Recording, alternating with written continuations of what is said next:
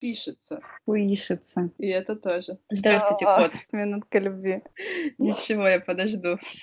Главное не прерывать. Да, они редкие. Все, да? Нет. Нет? Боже, боже, спасибо за жопу. Ваша любимая часть. Я давно не видела жопу Фридриха. Соскучилась прям. Все, мы втроем будем беседовать. Да, у нас сегодня приглашенный гость. Мама, меня зовут Фридрих. Добрый день. Сегодня у нас, можно сказать, первый выпуск, если это будет выпуском подкаста на Хачапуриле. С вами у микрофона я, Таня. Я Фридрих. И я Женя. Сегодня у нас необычный выпуск, потому что нас сегодня не двое, а трое. Мяу-мяу-мяу. У нас очень важный гость. Мяу-мяу. Мы очень благодарны, что вы нашли время в вашем насыщенном графике. О, ну вот, все. Гость ушел, гость очень занятой. Сегодня снова мы. Очередной выпуск подкаста. О чем же мы сегодня будем говорить? Тему дня объявит Женя. У меня нет темы дня. Я просто хотела поделиться переживаниями. Я поняла, почему я вчера у меня свербило выложить подкаст побыстрее. Когда мы с тобой закончили общение вечером, я такая, крутяк, мы сделали подкаст. Ну, то есть у меня какая-то эйфория была немножко. Я еще на этой работоспособности написала еще пару постов, такая, думаю, круто, круто. У нас куча идей там, типа, родилось. И потом я легла спать, и я не могла уснуть часа два, потому что меня начали мучить мысли из серии, «А, может быть, его не выкладывать. Ну, то есть это же какой-то не подкаст. Мы же там ничего не обсуждаем. Очень... Ну, меня до сих пор эти мысли мучают, но сейчас, на самом деле, они отпустили, когда мы выложили, потому что, ну, что теперь уже сделаешь? Я хочу поделиться своими переживаниями. Смотрю на тебе, и ты в толстом свитере. У вас очень холодно, еще не дали отопления, что ли? Слушай, нет, на самом деле на улице тепло, но так как у нас, короче, ты квартира, то есть было очень долго достаточно холодно, и она промерзла. И сейчас на улице, мне кажется, теплее, чем дома. мне Понятно, кажется, у, да. на- у нас на Таганке была такая же фигня. Мне было холодно, когда на улице было холодно. Просто мы не застали теплые дни в этой квартире, мне кажется, из-за этого такое ощущение, что там было холодно всегда. Возможно. Ну, короче, нет, у нас вроде как тепло, и даже обещают теплые выходные, видимо, последние в этом году. У меня эту всю неделю я сплю. Это все. Могу поделиться своими снами. Сегодня ко, ко мне приходил Сталин меня убивать. Интересно. Такое ощущение было во сне, когда ты понимаешь, что все, тебе жить осталось там какие-то считанные минуты, и ты думаешь, то ли смириться с этим, то ли, ну, как-то пытаться бороться за жизнь. Вот. И что ты выбрала? Я проснулась.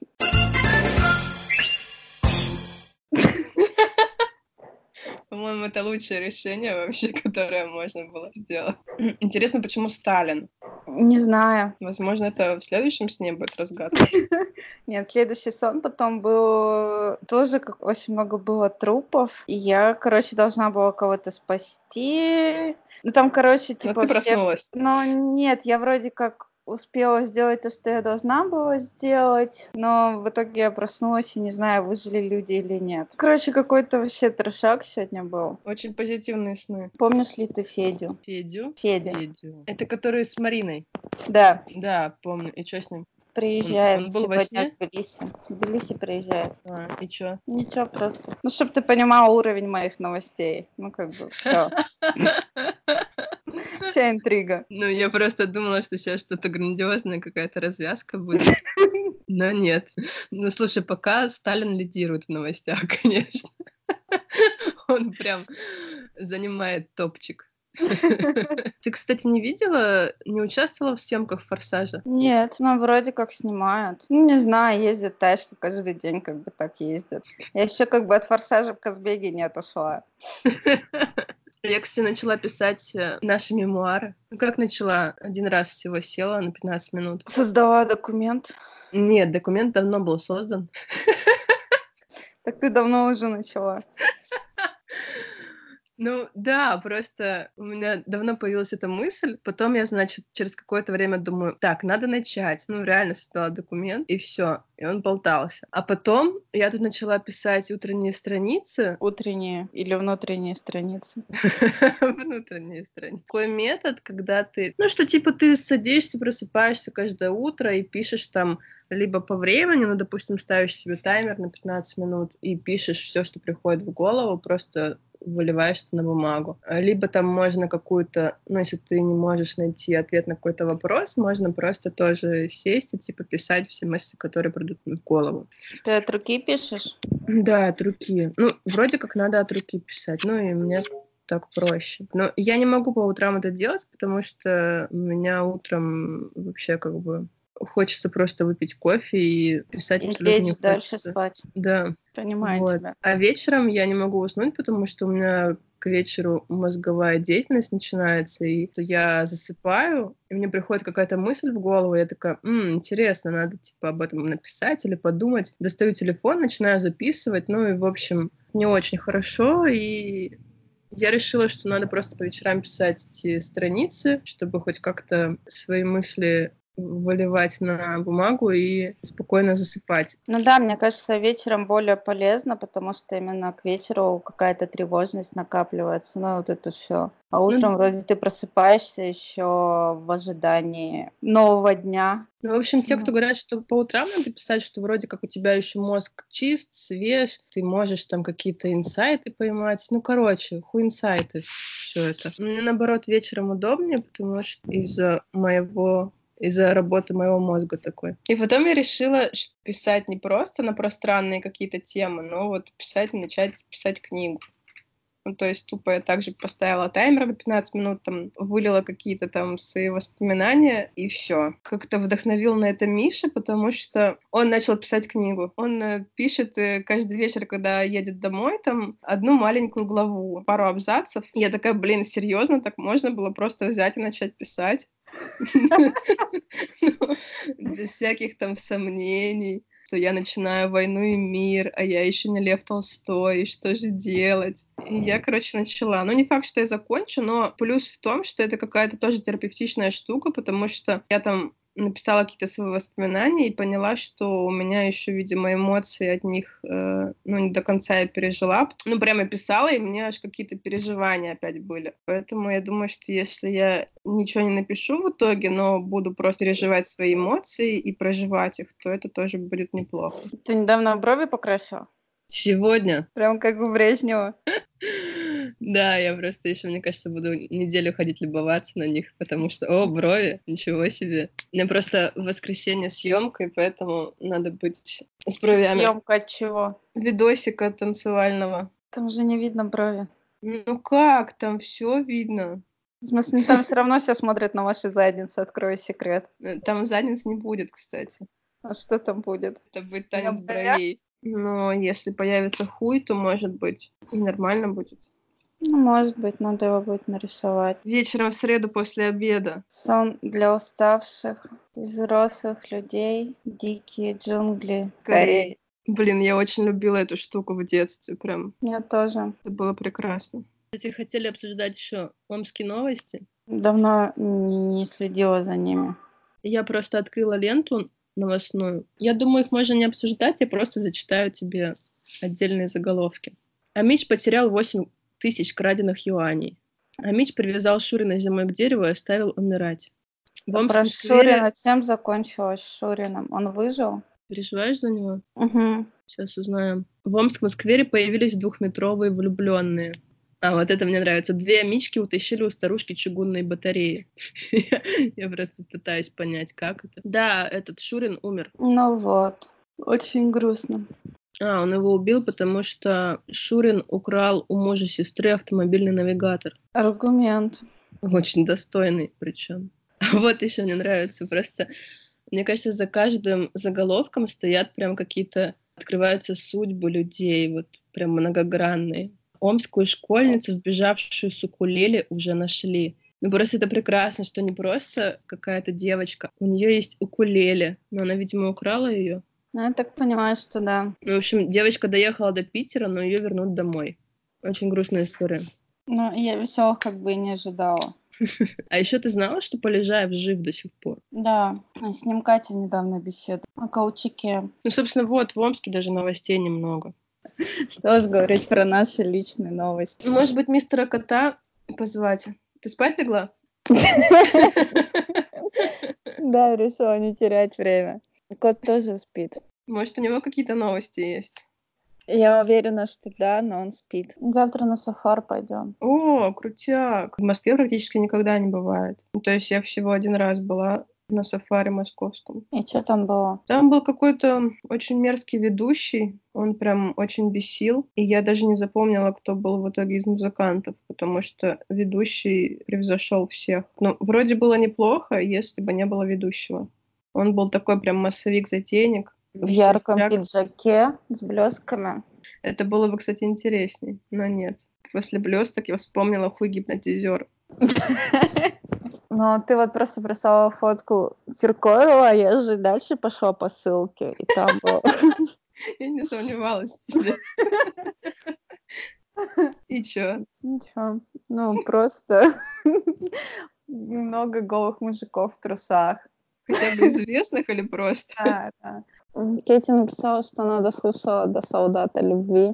Ну, слушай, вот у нас уже есть два слушателя, это прекрасно. Дальше больше, дальше три. Скоро юбилей отметим.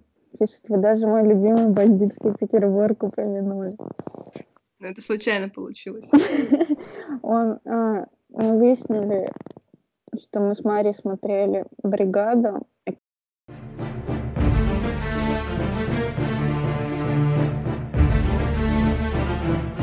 Кетти не любила бригаду, она любила бандитский Петербург.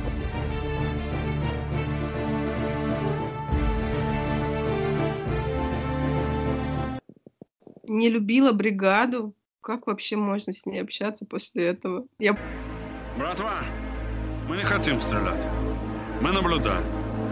Просто вспоминаю, что у меня висели постеры. Серьезно? Саша? Да. Еще были тетрадки с бригадой. У меня были тетрадки с Беверли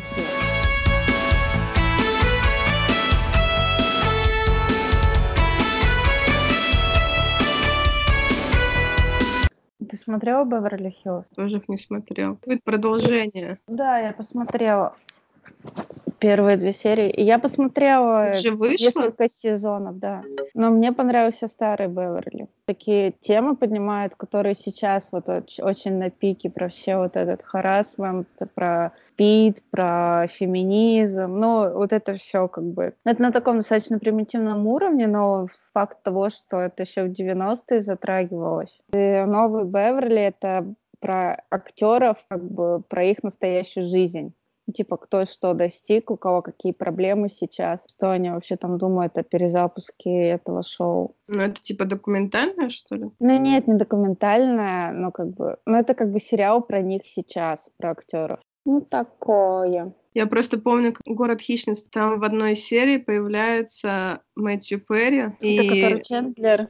Да, и он такой там потасканный, и показывали по неудавшейся сцены, что он э, Кортни Кокс называет Моника. Ну, якобы а, там и шутки. Ну, то есть это прикольно, но смотреть на них, что вот они такие уже старенькие, ну не то, что старенькие, mm-hmm. но все равно по сравнению с тем, что было в «Друзьях», и прям как-то так очень грустно стало после этого. Перезапускать вот эти все старые сериалы — это гиблое дело, потому что ну, ты запоминаешь актеров такими, какие они были, и, ну, как бы круче сделать уже невозможно, мне кажется. Ну, это понятно все.